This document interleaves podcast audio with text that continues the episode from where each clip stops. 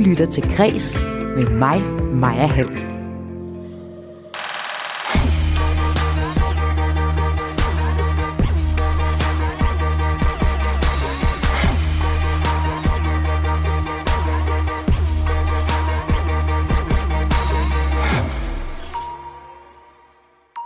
Kulturafsnittet i den nye finanslovsudspil er under kritik fra store dele af branchen. Også politisk er både regeringens støttepartier og Blå Blok utilfredse med den del af udspillet. Jeg tager debatten med Nye Borgerlige og Venstre og spørger, hvilket kulturlandskab de mener, vi som brugere skal have. Hun blev først kendt som pige. Siden var Sasha Louise Sprange deltager i Robinson, hvor hun overraskede alle ved at fortælle, at hun var født som dreng og havde Christian i den første del af sit liv.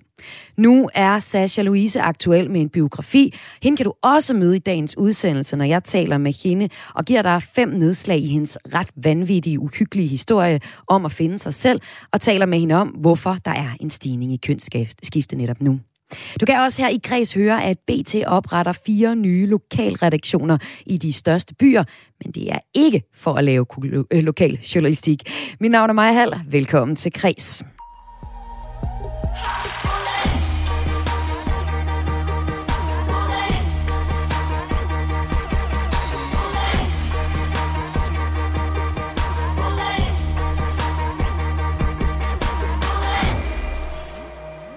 Uambitiøst og stramt. Det er, hvad flere brancheorganisationer inden for kulturområdet, som f.eks. Danske Museer og Dansk Teater, kalder kulturdelen i det finanslovsudspil, regeringen præsenterede i mandags. Også regeringens støttepartier er kritiske over for udspillet. Charlotte Broman Mølbæk, SF kulturordfører, kalder udspillet for kedeligt, og Radikale Venstres kulturordfører Senja Stampe siger til kulturmediet Kulturmonitor, at hun er lidt skuffet. Og det skal vi tale om nu, altså kulturdelen i finanslovsudspillet. Vi samler simpelthen op på de sidste par dages reaktioner på det udspil.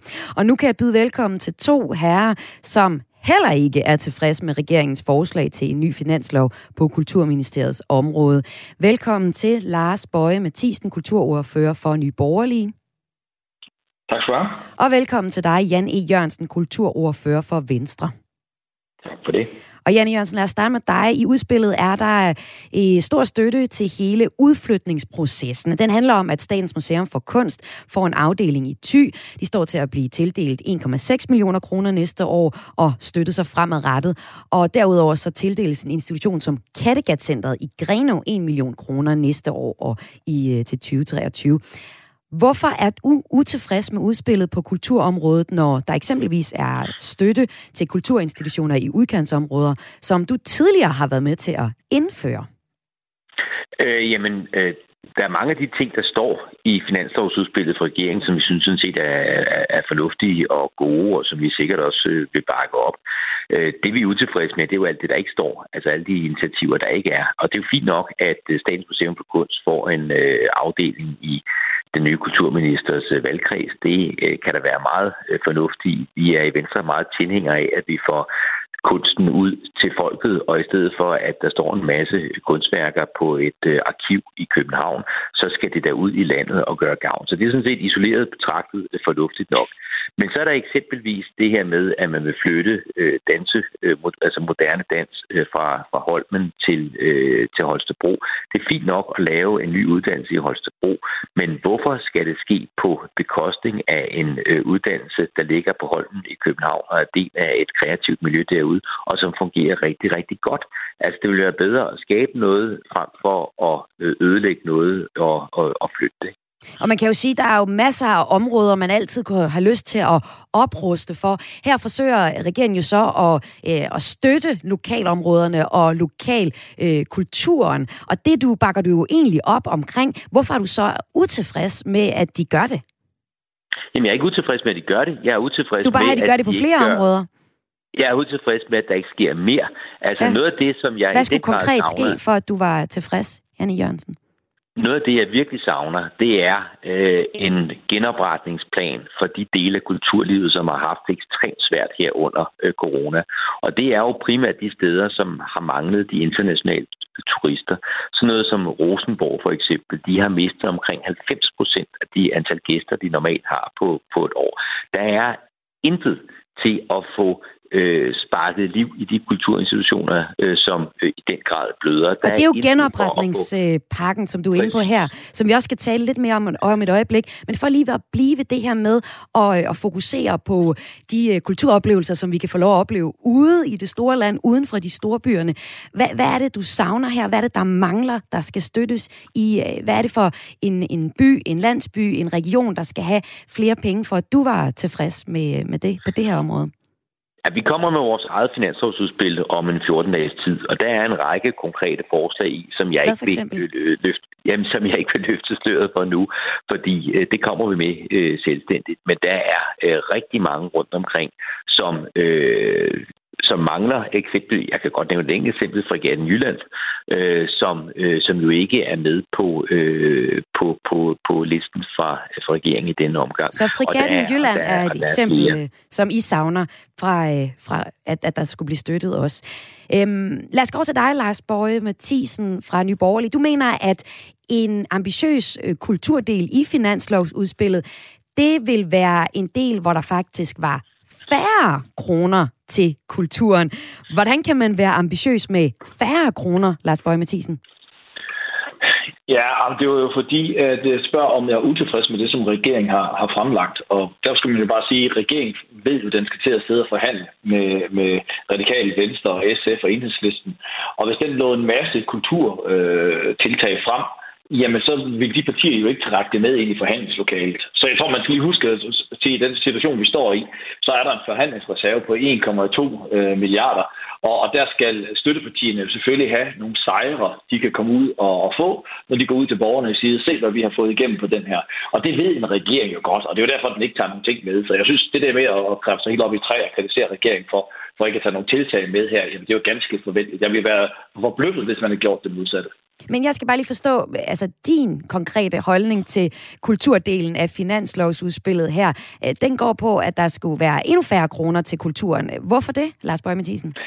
Ja, nu kan du ikke sige endnu færre, fordi der er reelt set afsat flere midler på den her finanslov, end der var til den foregående. Men du kunne så, godt tænke mig, at der var færre. Hvorfor? Ja, hvad man har sat af her. Jamen, ja. det, det mener jeg mener, at, at vi, vi desværre har fået en, en kultur øh, og, og kunstliv, som er alt for meget, meget på støtten.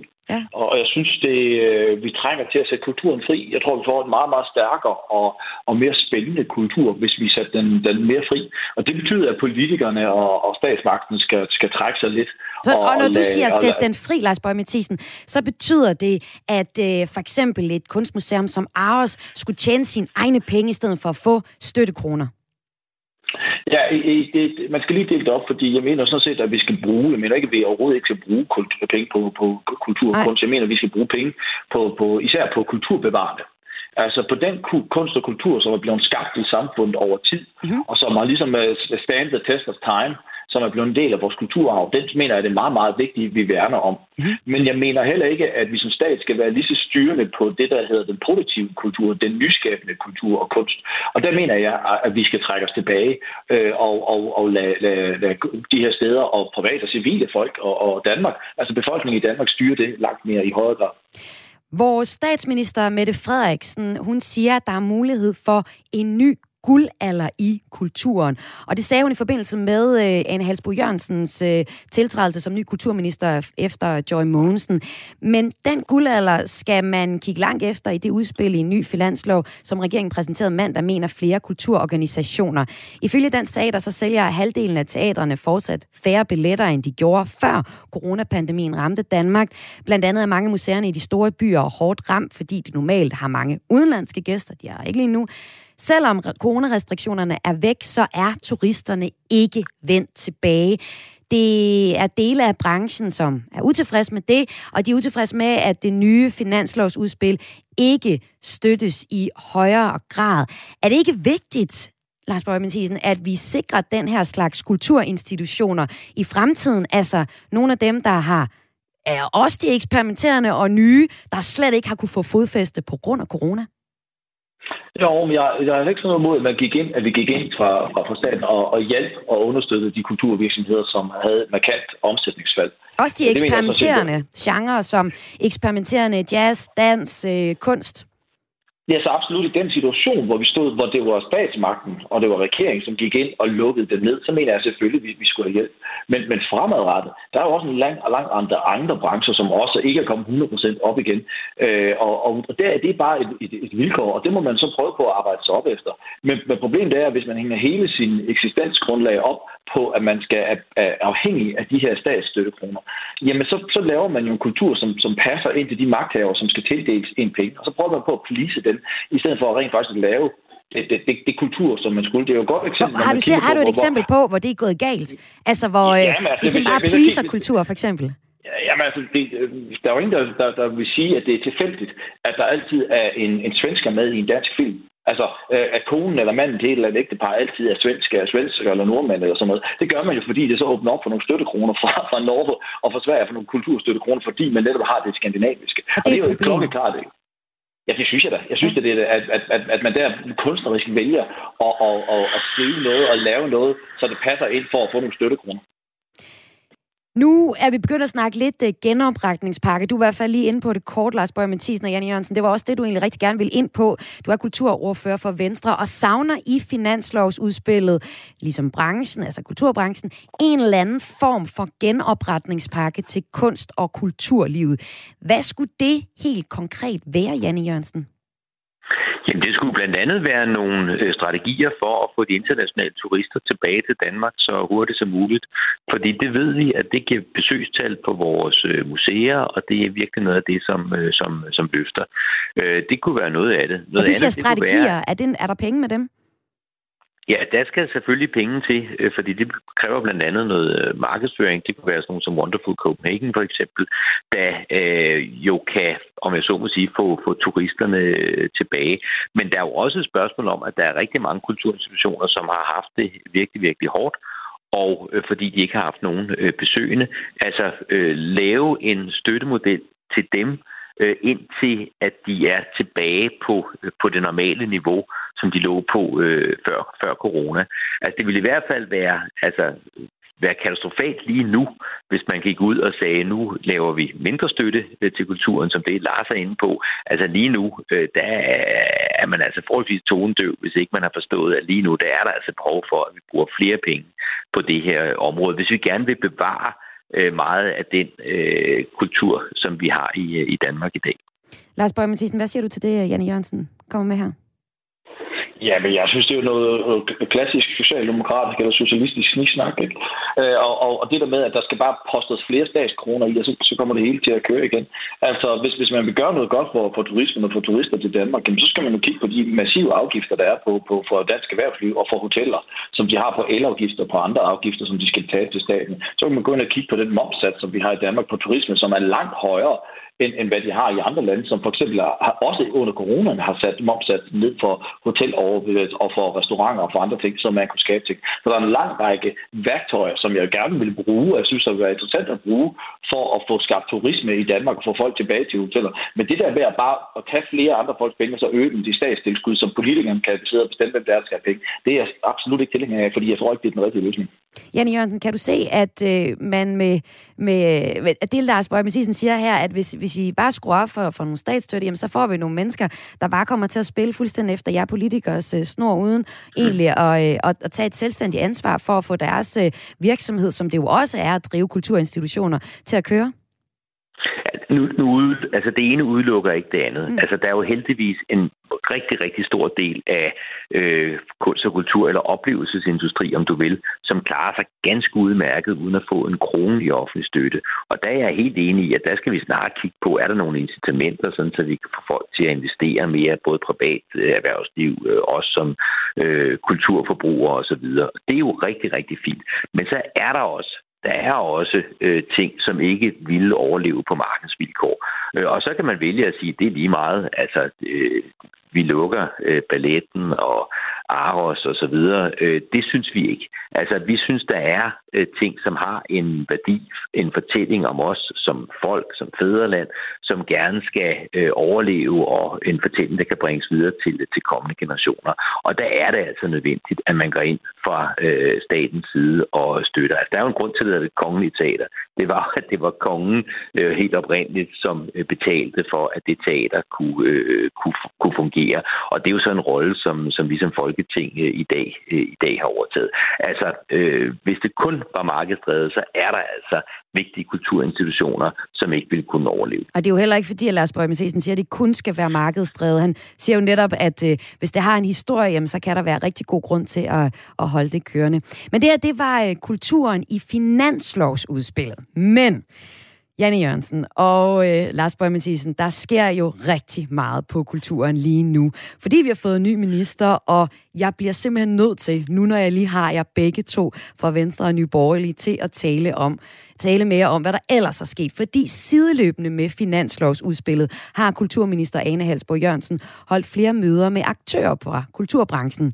I mandags mødtes hun øh, til en kultursalon. Det var sådan en salon, hvor hun inviterede 44 udvalgte repræsentanter fra kulturlivet ind, mens hun så også i sidste uge var til kaffemøde på Spillested Vega i København, for også at tale, det her så med et lille udvalg af kvindelige musikere, om den ulige kønsbalance i musikbranchen. Og for at tage det her meget konkrete, altså ulige kønsbalance i musikbranchen, lad os lige tage at tale om det. Nana Jacobi, som er musiker og medstifter af musikfællesskabet Hun Solo, hun sagde på det her møde i fredags til øh, vores kulturminister, at hun vil have kvoter afprøvet. Vi kan se, at øh, det har gjort en forskel til Sverige, vi kan se, at det har gjort en forskel i Norge. Så der kom et konkret forslag på bordet om øh, at prøve det af øh, fordi det simpelthen ville tvinge kulturarrangører til at, at, at se sig om efter andre kunstnere end dem, der lige er on top of mind, ikke? dem der lige kommer, popper først op i hovedet, dem som alle medierne måske dækker mest osv. Venstres Janne Jørgensen, mener I, at kulturministeren bør sætte energi ind på kønskvoter i kulturbranchen? Nej, det gør vi ikke. Altså, kvoter er vi imod bortset fra, når vi taler om fisk. Øh, vi synes ikke, at det er den rigtige vej at gå. Jeg synes, det er helt fint, at man sætter øh, fokus på øh, kvindelige kunstnere, ikke mindst de vilkår, som kvindelige kunstnere havde tidligere. Tag sig ned som udstilling om Anna Anker, Michael Ankers hustru, som var en kunstmaler på niveau med Michael Anker, men slet ikke fik den anerkendelse i sin samtid, som hun kunne have fortjent, ene og alene, fordi hun var kvinde. Sådan noget synes vi er rigtig, rigtig fint. Men at forestille sig, at man på Copenhagen-koncerten for, eller festivalen for eksempel skulle have, at andet band skulle så kun være, øh, være kvindelige heavy metal øh, bands. Det tror jeg altså ikke er, en, øh, er en god idé. Altså der må man jo sige, hvis man vil have flere kvindelige kunstnere, jamen så øh, køb, deres, øh, køb deres plader, øh, download deres øh, musik, gå til øh, deres koncerter, køb nogle billetter. Altså det mener du, det er også publikum, der skal, der skal gøre noget der. Vi skal stemme med, med fødderne og pengepunkten. Jamen, jamen, jamen, jamen lige, lige præcis. Der kan være god idé at sætte fokus på det. Øh, jeg, jeg, altså jeg er ikke sådan en, der hvis for eksempel festival vælger at sige øh, torsdag på festivalen, der er der kun kvindelige navne. Det kan da være en meget god øh, øjenåbner øh, for, øh, at, at øh, altså nogle kvindelige rollemodeller, fordi, fordi det er jo, altså der er rigtig mange mandlige tromslager og knap så mange kvindelige, men der kommer flere og flere, det er super godt. Men sådan en eller anden kvote, øh, hvor man så ligesom som kvindeligt øh, band så skulle vide, okay, vi er så blevet hyret øh, på grund af vores køn, der var faktisk et mandligt band, de heller ville have haft. Det synes jeg også er lidt af en forlidt erklæring. Og hvad siger du til det, Lars Bøge Mathisen? Øh, jeg gætter på, at du heller ikke er for kvoter. Nej, absolut ikke. Altså, det, det, det men kan du se pointen med, som... Noget, jeg er enig med Jan.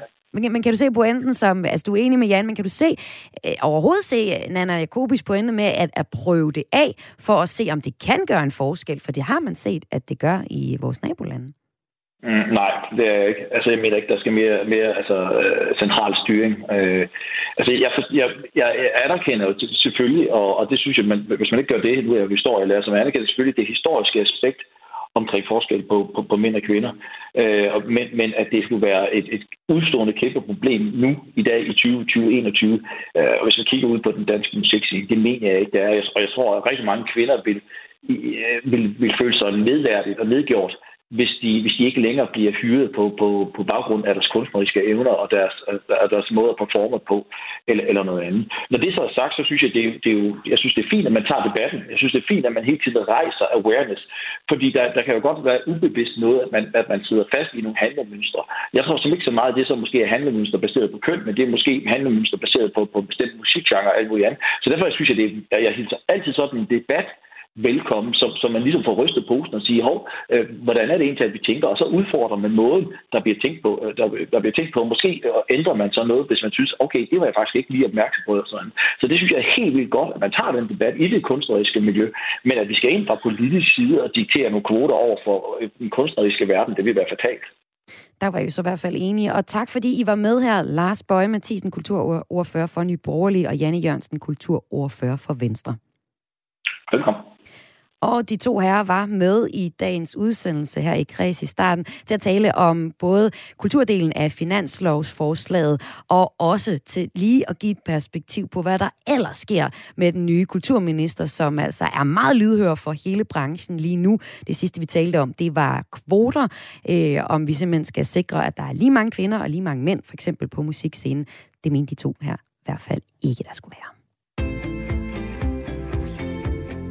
Du lytter til Græs med mig, Maja Hall. Hun blev først kendt som side 9 pige i Ekstrabladet. Siden var Sasha Louise Sprange deltager i Robinson, hvor hun overraskede os alle sammen rimelig meget, fordi hun fortalte, at hun var født som dreng. Og nu er du, Sasha Louise, velkommen til. Du er aktuel med biografien Min kamp for at blive kvinde. Hej Maja, ja det har jeg, eller jeg er lige øh, kommet ud med min kamp for at blive kvinde. Ja. Øh, og øh, det er super, super spændende. Jeg er helt oppe at køre. Jeg ja. synes, det er så fedt. Tillykke med bogen, den udkom for en lille uge siden. Tak skal du have. Det er en enorm personlig historie, du kommer med. Det er virkelig et vildt liv, du har levet indtil videre. For du har, ja, ekstremt ja. liv. Hvordan har den sidste uge været for dig, hvor du er kommet ud med din personlige historie i bogform? Ej, men altså, den har været helt hektisk. Øhm, jeg har slet ikke kunne følge med overhovedet, øhm, men det er jo rigtig fedt. Det, der, der er sket, det er jo, at den øh, kom ud den 27. august, øh, og så øh, var der sindssygt mange mennesker, der mødte op øh, til mit bogrelease øh, ved Arnold Busk ved Købmærkede. Og øh, det var sådan så, at der kom så mange og spurgte om alle mulige ting og øh, spørgsmål, og og jeg føler også, at, øh, at der var sådan nærmest sådan en kærlighedserklæring for rigtig mange mennesker, som har købt bogen. Den, øh, den er i hvert fald... Øh, den har i hvert fald fået rigtig, rigtig mange gode anmeldelser allerede nu, så den er modtaget ret godt. Øh, og det har været sådan nogle, øh, nogle øh, spørgsmål, hvor jeg sådan tænker, wow, hold op, det gør nok personligt, ikke? Men, øh, men alligevel har jeg svaret på det. Og det er jo nok, fordi du deler en meget personlig historie i din bog. Det er ikke kun historien om at være side 9 pige og deltage i Robinson. Vi får også Nej. hele din historie om at vokse op i ja. en meget dysfunktionel familie med vold og med druk. Ja. Vi hører om, hvordan øh, Jehovas vidner, øh, som din familie kommer ind i, og mm. hvordan du først som 33-årig på et privat hospital i Miami får en kønsskifteoperation, Netop. så du på ydersiden også ligner den kvinde, du føler dig som. Præcis. Sasha, din kæmpe historie, du har, og øh, vi prøver nu at tage fem nedslag i din historie i ja. din næste, næste snak. Den wow. første nedslag, det, det lyder jo lidt åndssvagt, men for ja. dig altså er det det skældsættende øjeblik, det er jo simpelthen din fødsel. Du ja. bliver født i 82, øh, dine forældre kalder dig fra Christian, og du er også født, født med en penis, så derfor bliver du også kaldt en fyr, en dreng, ja. en mand ja. fra starten af. I bogen der fortæller du, at dit første barndomsminde er et par glitrende øreringe, som du er ret fascinerende af. Ja. Har du altid oplevet dig selv som pige, selvom omvandten kaldte dig for Christian i starten? 100 procent. Øhm, altså for mig, der var det meget øh, sådan en form for, øh, hvad kan man sige, en, et, et dobbeltliv, fordi der er det liv, som sker inde i en, og så er der det, der sker udvendigt. Øh, indvendigt, der havde jeg alle de her tanker om feminin, femininitet, og i forhold til at gå klædt, og øhm, altså netop det her med de her øreringe, der glintede, og en halskæde. Det var meget det, der tiltalte mig allerede som helt lille. Og så øh, lige pludselig at finde ud af fra omverdenen, at den måde, man opfatter sig selv, er fuldstændig forkert. Det er som om, man er man gået fuldstændig galt i byen. Uh, og det oplevede jeg allerede, da jeg var helt lille, som beskrevet i bogen. Der fortæller jeg også omkring det her med, at, uh, at jeg, jeg følte mig, og det lyder virkelig kliché at sige, fanget i, i, i en krop, der ikke er ens egen, men, men det var sådan, jeg følte det. Øhm, og allerede da jeg øh, startede i skolen, og vi skulle have lavet billeder, du ved jo godt, de der kendte øh, hvad hedder det, børnefotos skolefotos, og sådan noget. Ja, skolefotos. Ja. Øh, og der var det sådan noget med, at ej, jeg glæder mig så meget til at få taget billeder, og det var, hvad hedder det, børnehaveklassen, og så lige pludselig at sidde der og få taget billeder, og så havde jeg et billede af mig selv, hvordan jeg så ud, og så da så blev fremkaldt, i gamle dage der fremkaldte man jo billederne, så, øh, så blev jeg faktisk rigtig, rigtig ked af det. Øh, og den eneste måde, jeg kunne udtrykke det på, var bare at sige, ej, hvor er jeg grim. Mm. Altså det var ligesom bare det der med, ej, hvor er jeg grim, fordi det, det er jo en dreng, og det er jo ikke mig. Ja. Øhm, og, og min far var sådan helt, ej, jeg har nu op med at sige sådan noget om dig selv, og, og, og min mor også på samme måde, men det er sådan, du ser ud. Så der var allerede en form for, og det er jo meget kendt i dag, som det her body dysphoria, øh, at man, man føler, at der er noget galt med ens krop. Altså man føler ikke helt, det her det er den rigtige krop, øh, eller kønsdysfori kalder man det også. Øh, så derfor så var jeg meget sådan usikker, når jeg var ude blandt andre, fordi jeg havde mit indre billede, som du sikkert kender til i forvejen også med dig selv, med at du, du ser dig selv som en kvinde, og, og, og det gjorde jeg også. Øh, men det var jeg ikke. Så det var hele problematikken der som barn, og så når man vokser op. Ikke? Og det er der jo nok, mm. Sasha Louise, flere, der i hvert fald reagerer på. Jeg har tidligere arbejdet som videnskabsjournalist og skrevet historier om netop køn og, og kønsskifter. Jeg synes, det er ja. interessant, fordi det er et område i vækst. Hvis vi ser på tallene, så fra 19 til 2020, så er der en stigning på 28 procent i henvisninger til Center for ja, Kønsidentitet på Rigshospitalet i København, og det er et af de steder, hvor man kan øh, starte med at tale om, at man ikke føler sig som det, man ser ud til at være i. Altså i 2020 var der i alt 277 henvisninger til folk, der gerne vil udredes og finde ud af, om de for eksempel skulle på hormoner, ja. hvor man på den måde kunne starte med en transition fra for eksempel kvinde til mand. Øhm, du har været en del af det transseksuelle miljø, og du fortæller jo også, at der er mange reaktioner på din bog, og meget personlige reaktioner helt fra starten af. Mm, hvorfor tror du, at der er en, en stigning i folk, der faktisk reagerer på, hvordan der er en disharmoni med i deres, øh, i deres krop og den, de, det køn, de bliver kaldt? Jeg tror, det handler rigtig meget om, at det er det mest essentielle i, i mennesker. Øh, det er den måde, vi reagerer for os selv og, om, og omverdenen. Øh, så det her med identitet er rigtig, rigtig vigtigt. Det er jo hele dit fundament. Det er jo byggeklodserne, når du er ude.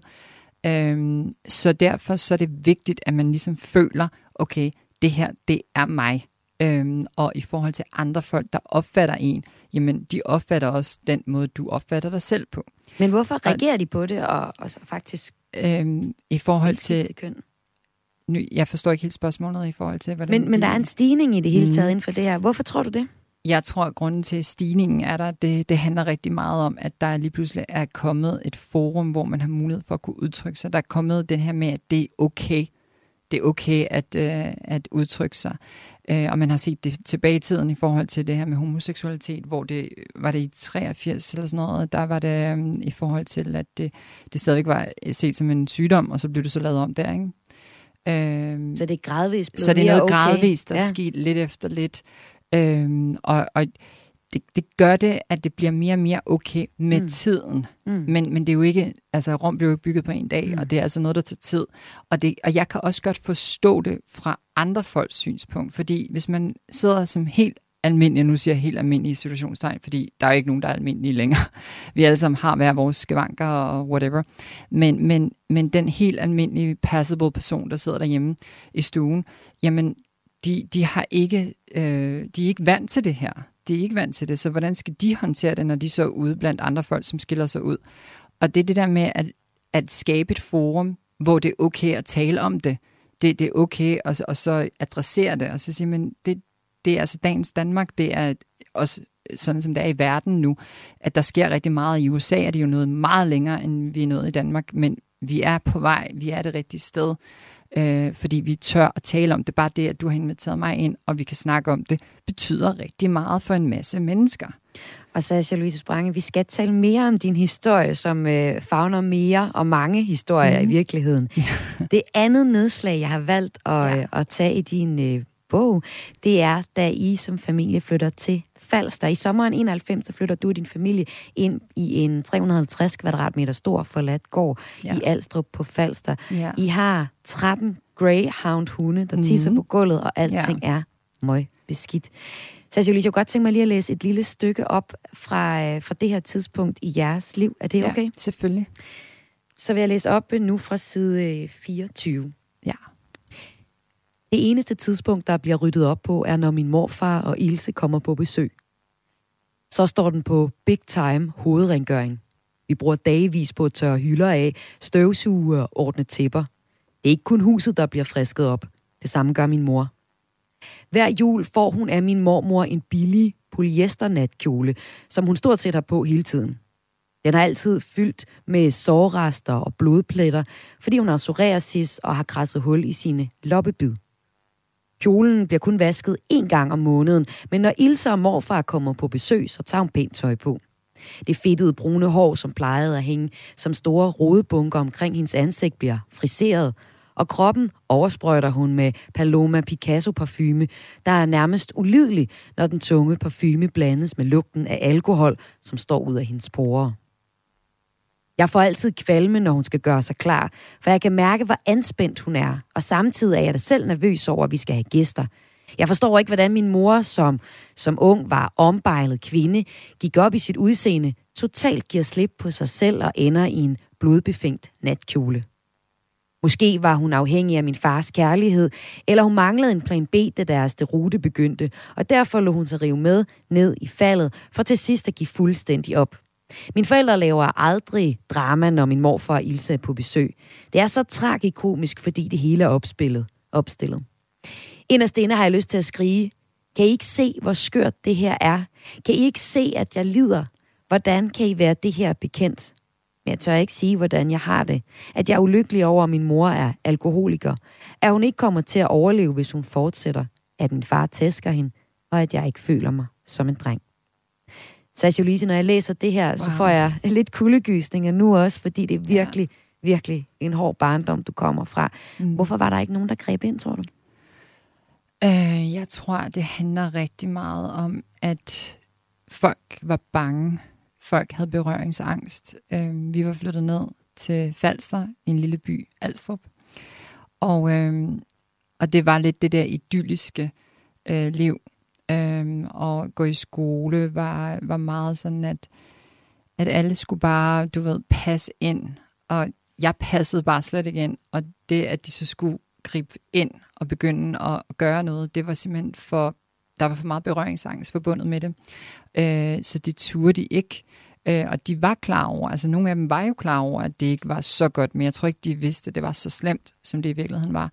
Og så håbede jeg også på, på en eller anden måde, at, at min morfar øh, og, og min papmor, øh, papmor Ilse der havde mulighed for at have kunne grebet ind på det tidspunkt, fordi det var dem, der var de voksne, det var dem, der ligesom var klar over, hvad der skete, og der var selvfølgelig også andre i familien, der også kunne have gjort det, øh, fordi det det var bare, de, de kunne ikke håndtere det. Altså mine forældre kunne ikke håndtere det. De havde det meget, meget svært. Men der var jo så nogen, der greb ind. Det kom fra en lidt uventet kant, kan man sige, men dine forældre melder sig ind i Jehovas vidner. Ja. Og det er på den ene side en lettelse for dig, fordi øh, de egentlig hjælper din far med at finde rette vej i forhold til alkohol og vold over for din mor. Ja. På den anden side, så har de også en holdning til, hvordan mænd skal være, mm. hvordan kvinder skal være. Ja. Og igen passer du ikke ind. Ligesom i folkeskolen har jeg lyst til at sige, fordi yes. øhm, i den her periode, så prøver du virkelig at passe ind.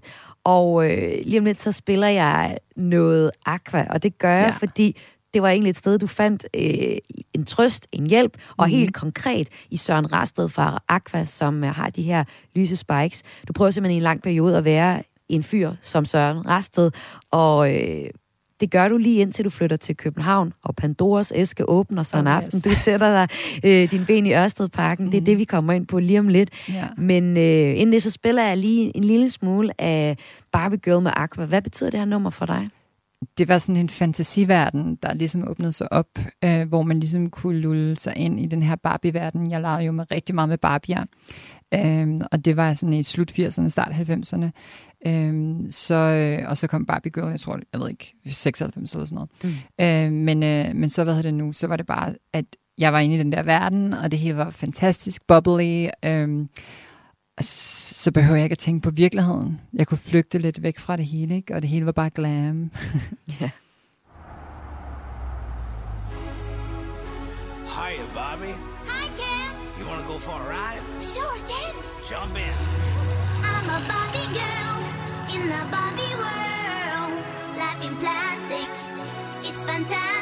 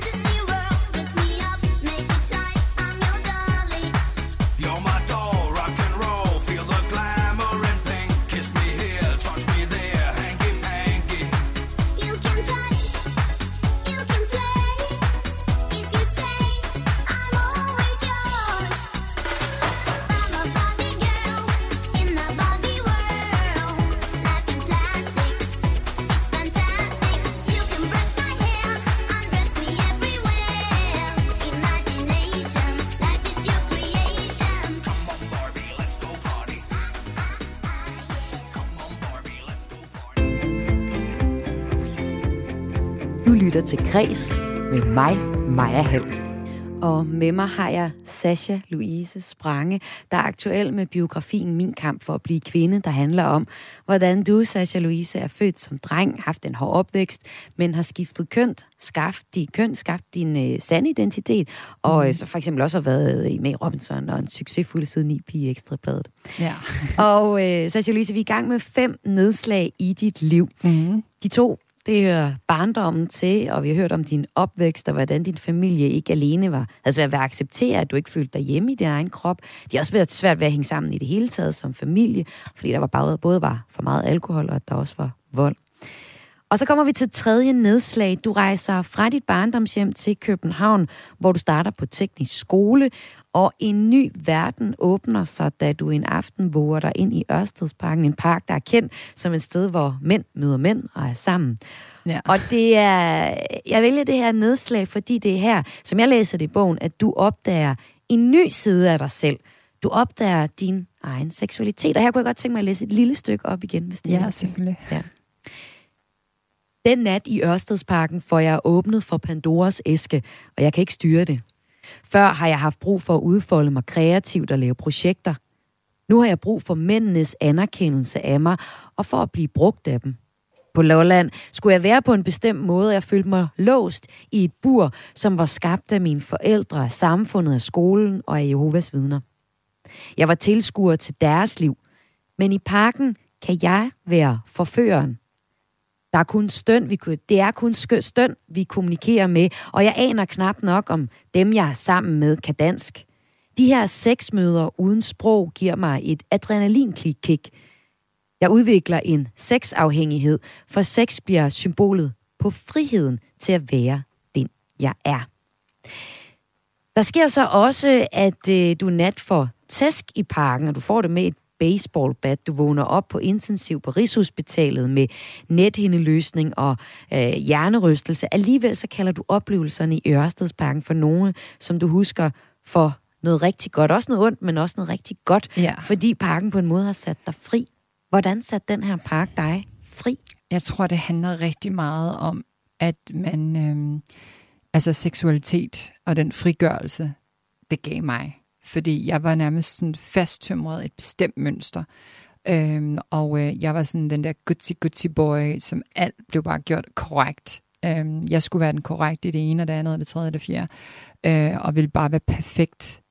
Men der findes ikke noget, der hedder perfekt. Øhm, og det at gå ind i hos Ørstedsparken for mig på det tidspunkt, var så grænseoverskridende, og jeg har hørt det fra mange andre forskellige mennesker, øh, at ej, det skulle man ikke gøre, man skulle passe på og sådan noget. Men det var også en form for at jeg havde mulighed for at kunne udtrykke mig selv øh, på, en, på en seksuel måde, øh, finde mig selv, øh, fordi jeg anede ikke noget om min seksualitet på det tidspunkt. Øh, og jeg havde ikke været sammen med en mand. Jeg vidste ikke engang, om kommer det til at fungere. Kan jeg lige mænd overhovedet? Fordi jeg turde ikke engang at tage det til det skridt. Jeg kom fra Lolland Falster. Jeg, altså, alt var bare nyt for mig at komme til København og opleve en 7-Eleven og alt sådan noget. Det var der jo ikke, øh, det var der jo ikke dernede.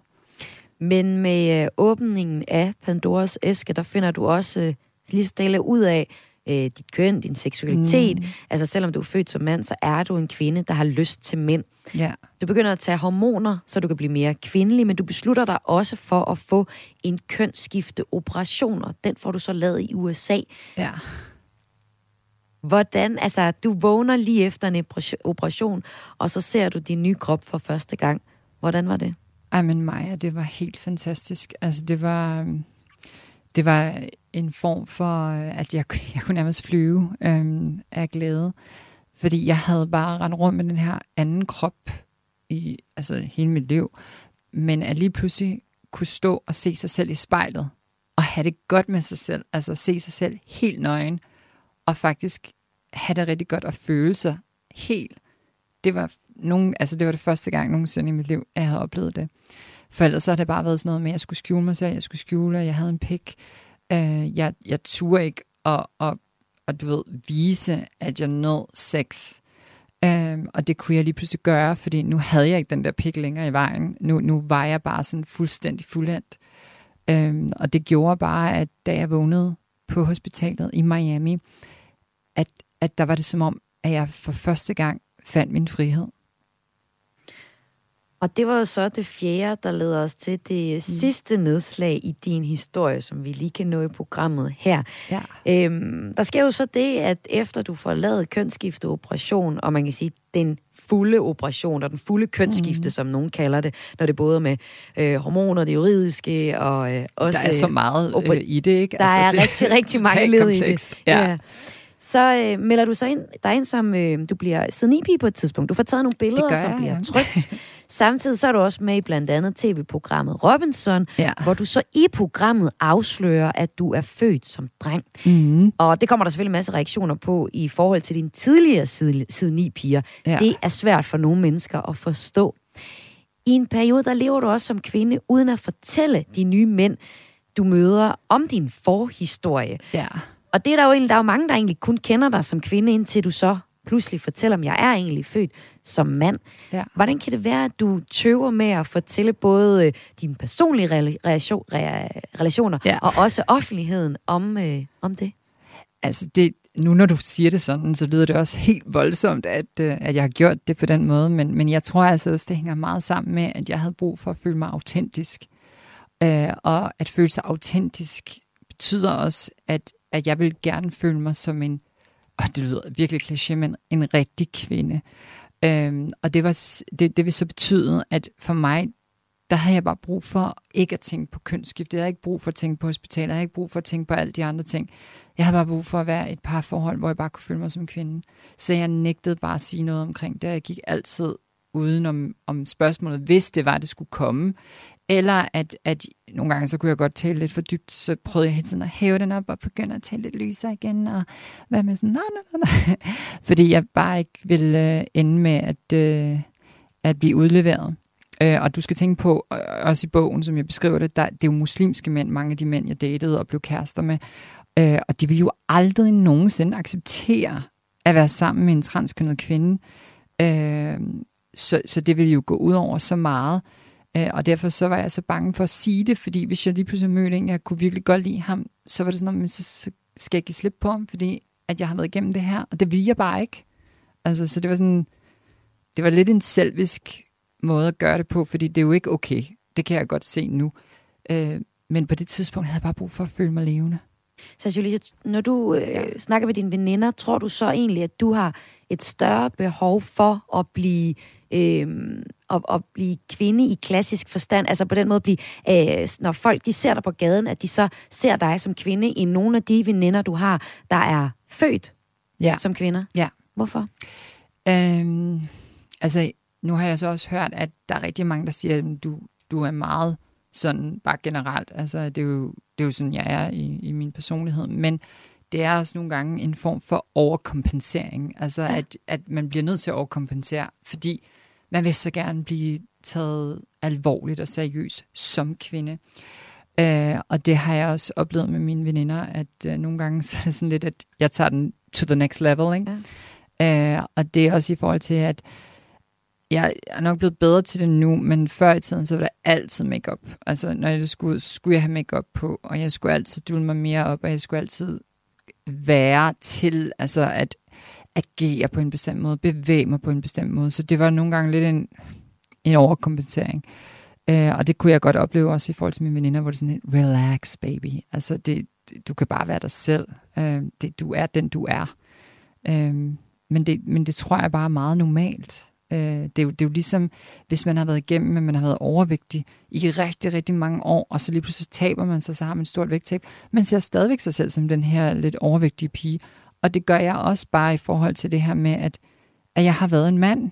Altså, og det kan jeg jo ikke komme udenom. Så uanset hvad jeg gør, så vil det altid være der, og derfor bliver jeg også nødt til at forlige mig med det, og så sige, det er okay. Mm. Der er ikke noget galt i det, det er ikke forkert. Øhm, det er heller ikke forkert, at jeg har et mere markeret kæbeparti, øh, og nu har jeg lært at elske det, og jeg har også tænkt, jamen, der er mange, der sammenligner sådan, ej, det er ligesom Angelina Jolie, eller du har det med Megan Fox, fordi jeg har det med min, øh, mit Adamsæble, fordi på et tidspunkt ville jeg også gerne have fjernet det. Det var jo som om, jeg skulle have fjernet alt, hvad der havde noget med det gamle at gøre. Mm. Men, men det, er jo bare, det ender jo bare med, at jeg ikke er mig. Mm. Så det er jo ikke mig længere, vel? Og Sasha Louise Sprange, øhm, hvordan har du det i dag? Altså, jeg har det rigtig godt, og jeg er rigtig glad, øh, og jeg har mødt den mest fantastiske mand, øh, som, øh, som jeg er blevet forelsket i. Øh, Og som ved, at det du også er dejligt. født som- Og han ved det godt, Ja. ja. Han ved det. Ja. Øh, og han tager mig som den, jeg er. Mm. Øh, og altså, nogle gange kan jeg jo godt være en mundfuld på grund af alle de her ting. Og nu har jeg lige udgivet en bog, ikke, der fortæller alt om mit liv, og er simpelthen så hudløs ærlig. Øh, hvor jeg også har sagt til ham, at er du okay med det? Og hvor han var sådan et, ja, fordi det er jo dig. Mm. Og, og så ved han de ting om mig. Der er jo ikke noget, jeg har lagt skjul på. Så nu er jeg bare en åben bog. Ja, og hvad håber du, folk tager med fra den åbne bog, som, som, som din bog er, fordi du har Ja. udgivet Der var bogen, intet tilbage. kamp. Ja. Ja. Øhm, jeg håber lidt på, at den kan gå ind og give anledning for andre mennesker, og nu siger jeg mennesker, fordi jeg mener ikke kun det her, det er en bog til transkønnet. Øh, tværtimod, så vil jeg sige, det er en bog for alle, som føler sig, at man er i en identitetskrise, man prøver at finde sig selv. Man har måske oplevet det her netop med at have haft en dysfunktionel familie, og hvor at det bare har været svært at leve, og så at man kan komme sig ovenover det, øh, eller ovenpå det, øh, og at man kan se fremad i livet, og det kan faktisk, you can get a happy ending, altså det, der, det kan blive virkelig, virkelig godt, øh, og det handler om at se fremad, øh, og ja, det så grumt ud på et tidspunkt, jeg forsøgte selvmord, øh, fordi det var så hårdt, øh, og, og jeg mistede mig selv mange gange, men ved du hvad, det skal der til nogle gange, man skal begå en masse fejl i livet, Øh, og en af mine favoritter, Pernille Ålund, øh, hun er helt fantastisk, og nogle gange så følger jeg med også øh, på hendes Instagram. Øh, og nogle af de ting, hun siger, det er netop det der med at begå fejlene. Gå ud og gør dumt der nogle gange. Gør nogle ting, der er fuldstændig vanvittige. Fordi det er det, der gør, at vi, vi modnes, vi lærer noget undervejs. Sasha Louise Sprange, tusind tak for din historie. Den kan man jo Selv tak. læse i alle, i hele bogen, den kan man læse i din nye bog, Ja. øh, Min kamp for at blive kvinde. Nemlig. Til allerslut, øh, så slutter vi lige med lidt musik. Det er noget musik, du hørte i tiden efter din kønsskifte operation. Mm. Det er nummeret Malibu med Miley Cyrus. Hvad betyder det her nummer for dig? Det betyder bare sommer, glæde, øh, at flyve rundt og bare være forelsket. Vi slutter på den high note. Sasha Louise Sprange, tak fordi du var med, Og Chris. tak fordi jeg måtte komme. Hej.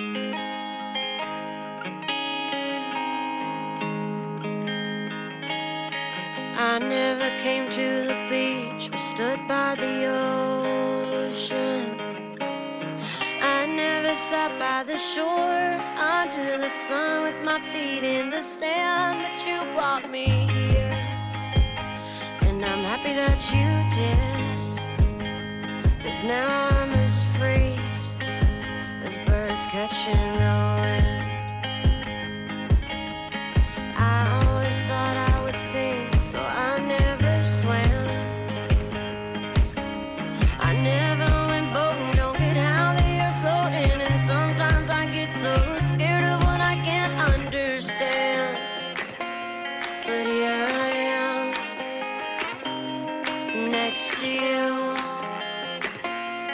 sky is more blue in Malibu. Next to you in Malibu. Next to you. We watch the sun. Du lytter til Græs med mig, Maja Hall. Nye lokalredaktioner, rotation i medielandskabet og at Kai og Andrea er tilbage. Den sidste del af Kreds i dag, der får du nyheder og perspektiv. BT opretter fire nye lokalredaktioner i de største byer i Danmark, men det er ikke for at lave lokaljournalistik. Det er sådan, at BT har hyret 32 medarbejdere til redaktioner, der kommer til at ligge i Aalborg, Aarhus, Odense og København. Det fortæller de i dag. Med satsningen, der forventer BT at komme tættere på læserne. Det fortalte ansvarshavende chefredaktør på BT, Michael Dyrby, da vi talte med ham tidligere i dag. hvis man vil lave journalistik til mennesker, der bor i eksempelvis Aarhus, så er man nødt til at have en redaktion i Aarhus. Og man skal have folk, som bor i byen, så de er i stand til at se de samme ting og følge med i de samme ting, som alle vores brugere også ser i Aarhus. BT er ikke de første til at rykke ud lokalt. Tilbage i marts, der meddelte en af landets største mediekoncerner, en del som Radio 4 en del af, det er Jysk Fynske Medier, de øh, sagde, at de vil oprette en stribe nye lokale redaktioner, blandt andet i Skanderborg, Fagerskov, Nord- og Sydjysk kommuner. Og formålet med den satsning, den var ifølge administrerende direktør Jesper Rosner, at dække områder, der ikke bliver dækket journalistisk, men hvor borgerne er afhængige af sociale medier for at få nyheder. Men Formålet med BT's oprustning, den er ikke at gå efter læsere, der ønsker journalistik fra lokalområdet, siger Michael Dyrby. Jeg synes, man skal se sådan på det, at, at det vi er koncentreret om, det er storbyen Aarhus, storbyen Aalborg, storbyen Odense, storbyen København. Og vi vil lave journalistik, som gælder for de mennesker, der bor i den by. Så vi er ikke ude og skal lave noget om oplandet. Altså, vi skal ikke langt uden for byerne. Vi skal koncentrere os om de der store byer, der er. Så det betragter jeg ikke som lokal journalistik. Det betragter jeg som ganske almindelig journalistik. Men nu bare koncentreret om storbyen. Og det er måske meget godt, at det ikke er lokal journalistik, de lige har planer om at satse på, fordi øh, det er der egentlig få, der gider betale for. Sådan lød det i hvert fald i en undersøgelse, som Undersøgelsesinstituttet Vilke har lavet for Media Watch, og det kom ud tidligere på måneden. måneden. Der sker enormt meget i Medie Danmark i de her dage. Altså i går så øh, lød det, at Radio Loud øh, ansætter tidligere nyhedschef på øh, Radio 24 øh, Simon Andersen som chefredaktør og programdirektør. Og i dag, der kom det så frem, at Ekstrabladet ansætter Knud Brix som chefredaktør under Henrik Kvortrup. Knud Brix har en fortid som Christiansborg-journalist på, på TV2 og morgenvært på Radio 24 og senest og det er nok der rigtig mange kender ham, der har han været vært på DR's nyhedspodcast Genstart, som er den mest populære podcast i Danmark med for eksempel 600 og 70.000 lyttere allerede i, bare alene i den her uge, kan man se på podcastindex.dk.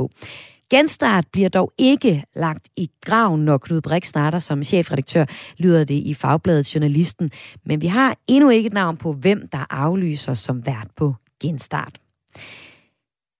Ja, og så er der en anden lille kuriøs hyggelig en, det er Kai og Andrea, de er tilbage.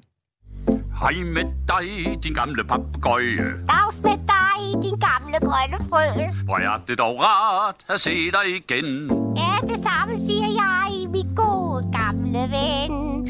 Ja, Kai Andrea er tilbage den 3. september. Der har 10 nye programmer med solsikkefrøglade, papegøje og den jazzede frø premiere på småbørnstilbuddet Mini Chang. Program, altså det er helt nye udgaver af Kai Andrea. Programmerne kommer, udkommer i anledning af 50-års jubilæet for de allerførste programmer, og der er god grund til at tro, at alt er, som det plejer for både den oprindelige instruktør og skuespillerne, der spiller Kai og Andrea i første et afsnit, er nemlig med igen.